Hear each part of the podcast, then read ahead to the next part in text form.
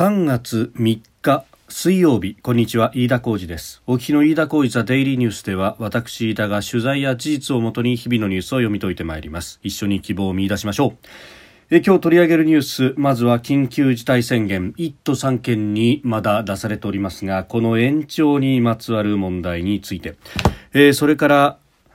えー、今日から参議院の予算委員会で、えー、審議が始まりました。この審議の模様について、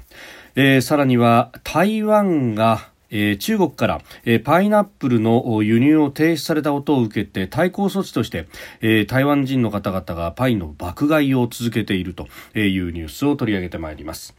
収録しておりますのが3月3日日本時間の夕方6時半を過ぎたところです。すでに東京の市場閉まっております。日経平均株価の終値は、えー、昨日と比べ150円93銭高29,559円10銭で取引を終えております、えー、反発となりました、えー、新型コロナワクチン普及への期待それからアメリカの長期金利の懸念が、えー、後退したということで、えー、投資家の心理を上向かせたということです、えー、ただ3万円台の回復はならずということで、まあ、3万円台目前になってくると、えー、利益確定の売りなどが出やすく下げに転じる場面もあったということであります。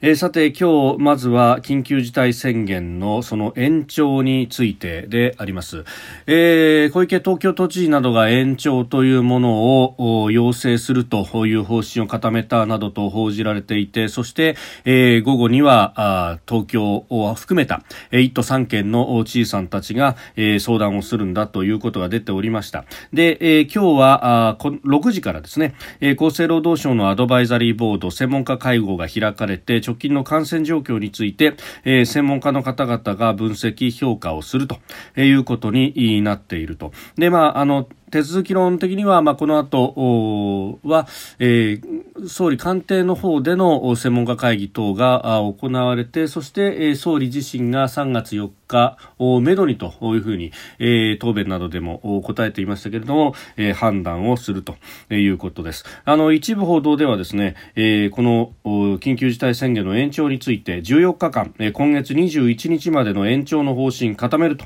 いうような速報が、まあ、夕方6時半ぐらいぐらいに、えー、6時半前ですね、えー、入ってきたりなんかしておりまして、まあ、事態流動的というところなんですが、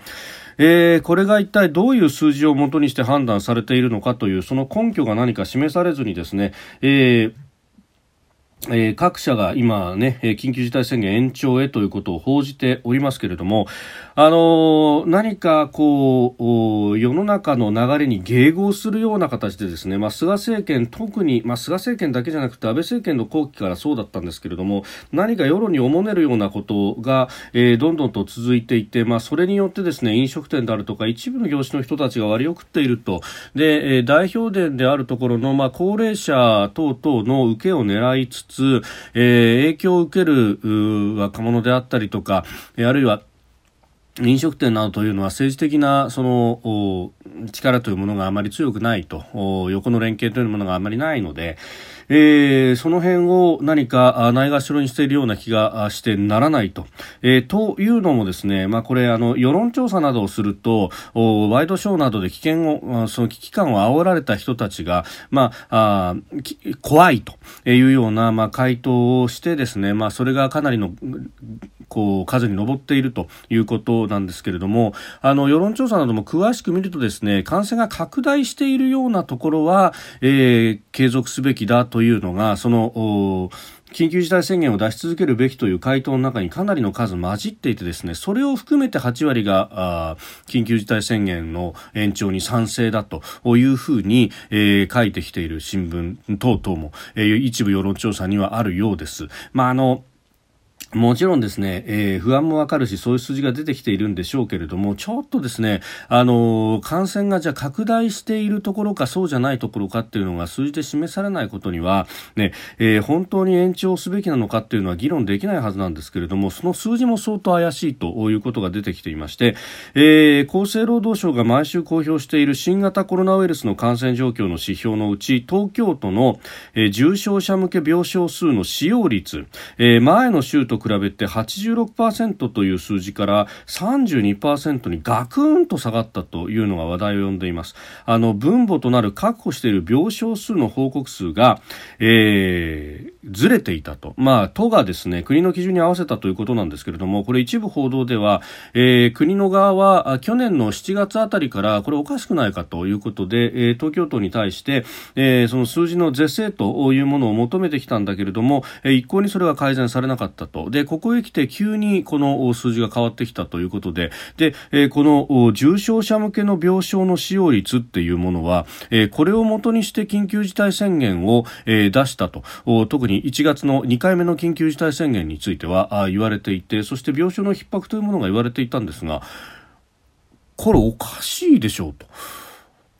そもそも論としてその判断していた数字が間違っていたのにもかかわらず、えー、緊急事態宣言がここのところの議論をなし崩しにしたまんま延長されるということが果たしていいのかと。もはやですね、えー、根拠薄弱なままこれ、えー、政策がどんどん決まっていくということになるとたとえ緊急事態宣言が延長されたとしても誰もこれ従わないじゃないかと。結局根拠が薄弱なんでしょっていうことが分かった分かりきっている中でですね、えー、どんなに笛を吹けども誰も違わないと、ええいうことになってしまうだろうと私は思うわけですし少なくともですねじゃあ緊急事態宣言を延長するということにななるんであればその根拠というものはきちんと説明されなければならないと、まあ、なんであればですね、えー、緊急事態宣言を出された時にその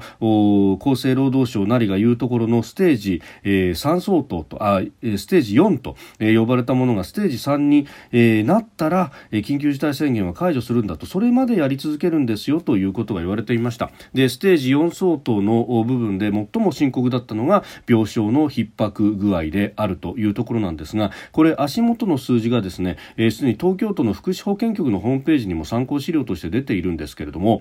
えー、例えば先月末ぐらいの状況でですね、えー、医療体制の状況でも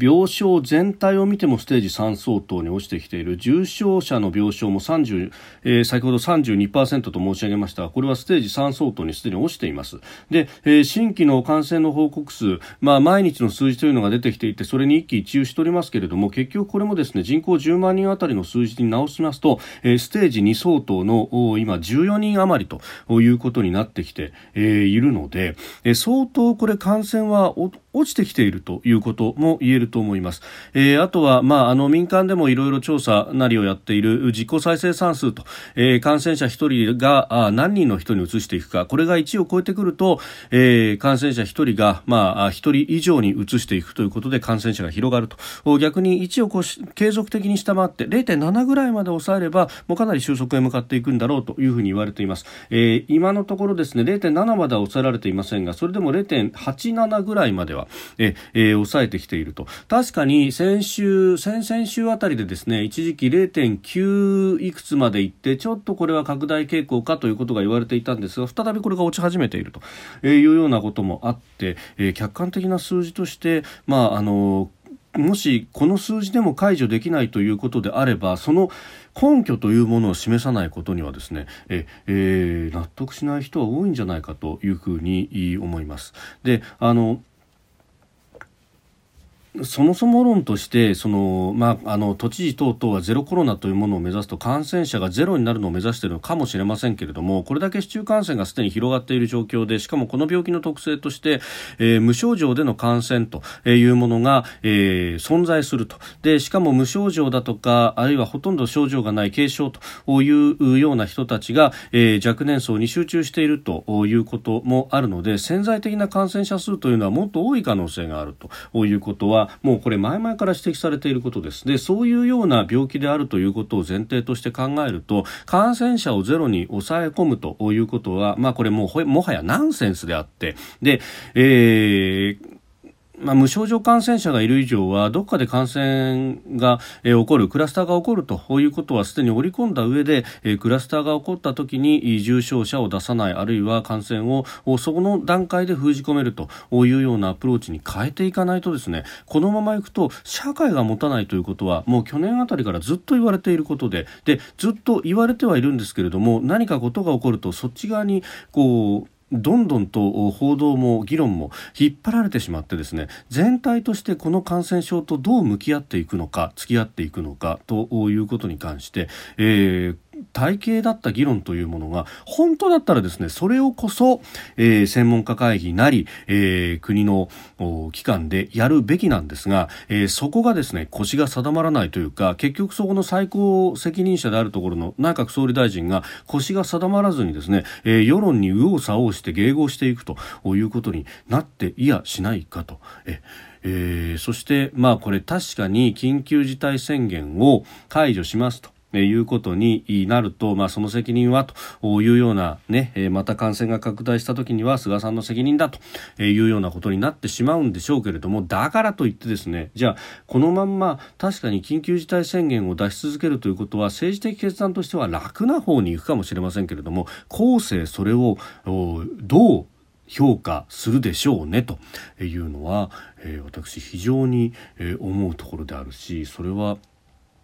後世評価するのかと私は歴史の証言証人に、えー、歴史の法廷に立った時に全く評価されないだろうと世論におもねって、えー、事態をより深刻化させたというふうになるんじゃないかと思います。えー、いずれにせよですねまあ、せめて根拠は示してから、えー、延長していただきたいですし、まあ、これまたあの各社が速報で報じてますけれどもこういったリークをもとにしてですね何か相場感を作るために、えー、各社が速報合戦をしてで、えー、それで作られた流れに乗っかってなし崩し的に延長されるという様がずっとこのところ続いておりますけれどもいい加減にしろというふうに言いたい、え、科学的なエビデンスを持って政策を決定していただきたいということは切に願うところですしそんなことを続けていたら何を言っても政府が信頼されないとそれが、えー、この先に、えー、感染の抑え込みの時にあるいは別の病気が入ってきた時にですねもっともっと困難に直面するんじゃないかというふうに思います。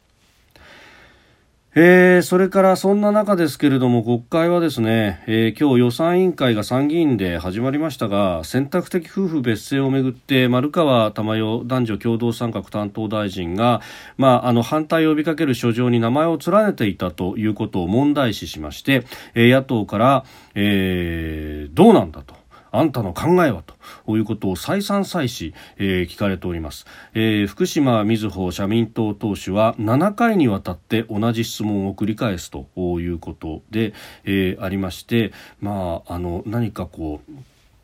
踏み絵を踏まされているというような感じの国会答弁というか国会議論に見えました。あの夫婦別姓についてはですね個人としての考えがあるのは確かだがそれはそれとして私は大臣の任があるので大臣としてしっかり務めを果たしたいということでこう答弁を拒んだということであります、まあ、内閣の方針とその大臣個々人の心情というものが違うと、えー、いうことは、まあ、往々にして、えー、よくあることで、えー、あります、まあ、それこそですね、えー、今をときめく河野太郎大臣。もともと脱原発原発の再稼働であるとかにも反対と。という立場を、まあ、かなり明確に示していたわけですけれども、まあ、これは閣僚になると第2次安倍政権発足で閣僚になるというところで、まあ、これを封印して職務に全うするんだと、まあ、それは記者会見でも当然ながらですね内閣の方針とあんた違うじゃないかと。いうことは、まあ、あの再三聞かれたところですけれども、えー、内閣の一員としての職務をまずは全うするんだと、まあ、あの河野さん、えー、その後外務大臣や防衛大臣も歴任し今は、えー、内閣府特命担当と、えー、いうことでやってらっしゃいますけれども、えー、その辺はあ織り込んで、えー、職務に専念ということをやってますし、まあ、あの他にもそれこそですね福島みずほさんだって民主党政権の時代には社民党連立組んでましたから一番最初は。えー消費者および食品安全担当の、まあ、内閣府特命担当大臣も務められたということでありました。で、まあ、この時に、えー最低でも県外という方針で鳩山政権はやったわけですけれども結局それを最終的には撤回をして、えー、辺野古に基地を移すという決断をした、まあ、その時にですね、まあ、それを不服として最終的にはやめるわけですけれども、えー、すぐにやめたわけではなかったであろうということでもあります。内閣の方針と違うけれども大臣をやるということが、まあ、あのここまでその支出の部分で上げつらわれるようなことなのかそれよりは、まあ、この人まだ丸川さん特に就任した直後ですからね、えー、仕事する前に過去の言動で、えー、ここまでね、えー、資質を問われると。おまあいうこと、まあ、しかもそれがスキャンダルだとかとも違うし、えー、そこまで、えー、内閣の思想の統制というものを求めて果たして良いのかどうなのかと、えー、いうこと、えー、内心も含めてですね、ええー、どこを切っても同じ金太郎飴でなくては内閣の一員が務まらないということになるとこれはこれでですね、え多様性というものを否定してしまうということになりはしないだろうかと、まあえー、そういう目的ではなくて、えー、内閣を追及し窮地に陥らせるということを、まあ、あの目的としているんだろうとは、まあ、野党の質問ですから思うんですけれどもちょっとですねこれ行き過ぎると、えー、思想統制を内閣総理大臣あるいは、えー、内閣の一員となる人に求めるということになってしまうこの社会こそ私は恐ろしいというふうに思うところであります。であの、その後ですね、えー、他の、まあ、菅さんであったりとかあるいは今申し上げた河野太郎さんであったりとかあるいは環境大臣の小泉進次郎さんなどにも、えー、この男女の共同参画あるいは夫婦別姓についての質問というのが、まあ、飛んでおりました。まあ、その中にには持論を展開するという大臣もいらっしゃいました。けれども、えーまあ、菅さんが世論調査のでもかなり拮抗しているというようなことに対して、えー別の調査では7割が夫婦別姓賛成しているから拮抗しているなんていうのは時代遅れだというような、えー、話もありましたけれどもこれ普段だったら少数意見をもっと尊重しろって言ってる人たちがですね、えー、ここへ来て多数なんだからそれに従えっていうふうになんともご都合主義な感じの質問が繰り返されていて、えー、見ていて というですね、え何度かうなってしまうというようなことがありました。えーまあ、他にも議論すべきところというかですね、まあ、あの去年の思い返せばこの時期も新型コロナについての質問は時間があればやりますと言ってですね、えー、ほとんど桜を見る会に費やしていたあ野党の皆さんの答弁ぶりというか質問ぶりというのも思い出されますしそう考えるとですね、えー、政権を攻撃できれば何でもありということが、えー、国会の信頼感をなくしそして、えーひいては、まあ、あの政治不信だとかそういうところも含めて招いているんだろうと思うと何か身から出たサビというようなところが否めないなと今日の国会の論戦と呼ばれるものを見てですね、えー、つくづく思いました。えー、さてそんな中ですがうんまあこれあのもっと大事なことがあるだろうというようなことをですね、えー、国会の議論なんかの中で言うとすぐに、えー、議論議論の差し替えだとかですね、え、えー、いうことを言われるんですけれども、ただ、あの、一辺倒の議論ではなくって様々なことやりゃいいじゃないかっていうのは非常に思うところですね。で、えー、中国は、あの、その、敵対する国々に対して、えー、彼らの購買力などをこう背景にですね、えー、輸入を禁じたりとかあるいは自分たちが産出するレアアースといったものを輸出を禁じてえ、えー、敵対する国々を屈服させるというようなことはよくありました。それこそ民主党政権の中で、えー、尖閣沖で漁船が海保の船に衝突してきたと船長を拘束したというようなところで、えー、中国は報復措置として、えー、レアアースの禁輸というものをやってきたなんていうことも記憶に新しい、えー、我が国も当事者となった経験は幾度となくあるわけです。ですが、えー、他にもここ最近で言うとオーストラリアが、えー、中国に対して、まあ、価値観が相入れないというところに舵を切ったところ鉄鉱石の輸入を禁じたりだとかさまざまな嫌がらせをロブスターの輸入を、えー、税関のところで差し止めたりだとかさまざまな嫌がらせをしております。で、えー、その中で台湾産のパイナップルの輸入についても、えー、害虫が検出されたということを理由にして、えー、3月1日から禁輸をしたと。で、えー、これでですね、まあ、パイナップル農家の方々であったりが流通に携わる方々は、えー、パイパイナップルがダブついてしまってこれをどうするんだと、えー、もう投げ売り状態でも商売畳むしかないというような報道もされていましたが、えー、台湾人の方々がですね、えー、対抗措置としてこのパイナップルの爆買いを続けていると。えー、金融発表から4日経ちますけれども、えー、去年1年間の中国に対しての輸出量に迫るおよそ4万トン余りの注文が殺到しているということであります。で、あの、日本の国内でもですね台湾産のパイナップルを食べようとあるいは輸入をしようというような動きがいろいろ出てきております、まあ、あの東日本大震災から間もなく10年となりますがあの時にもこの台湾から、えー、たくさんの義援金をいただいたりだとか温かい支援もあったと。真っ先にその支援の手というものを手を挙げてくれたのは、えー、台湾であったと。いうようなこと。まあもちろんですねこれはあの国際的なプロパガンダの部分というのもあるんですけれども、えー、蔡英文総統はじめ、えー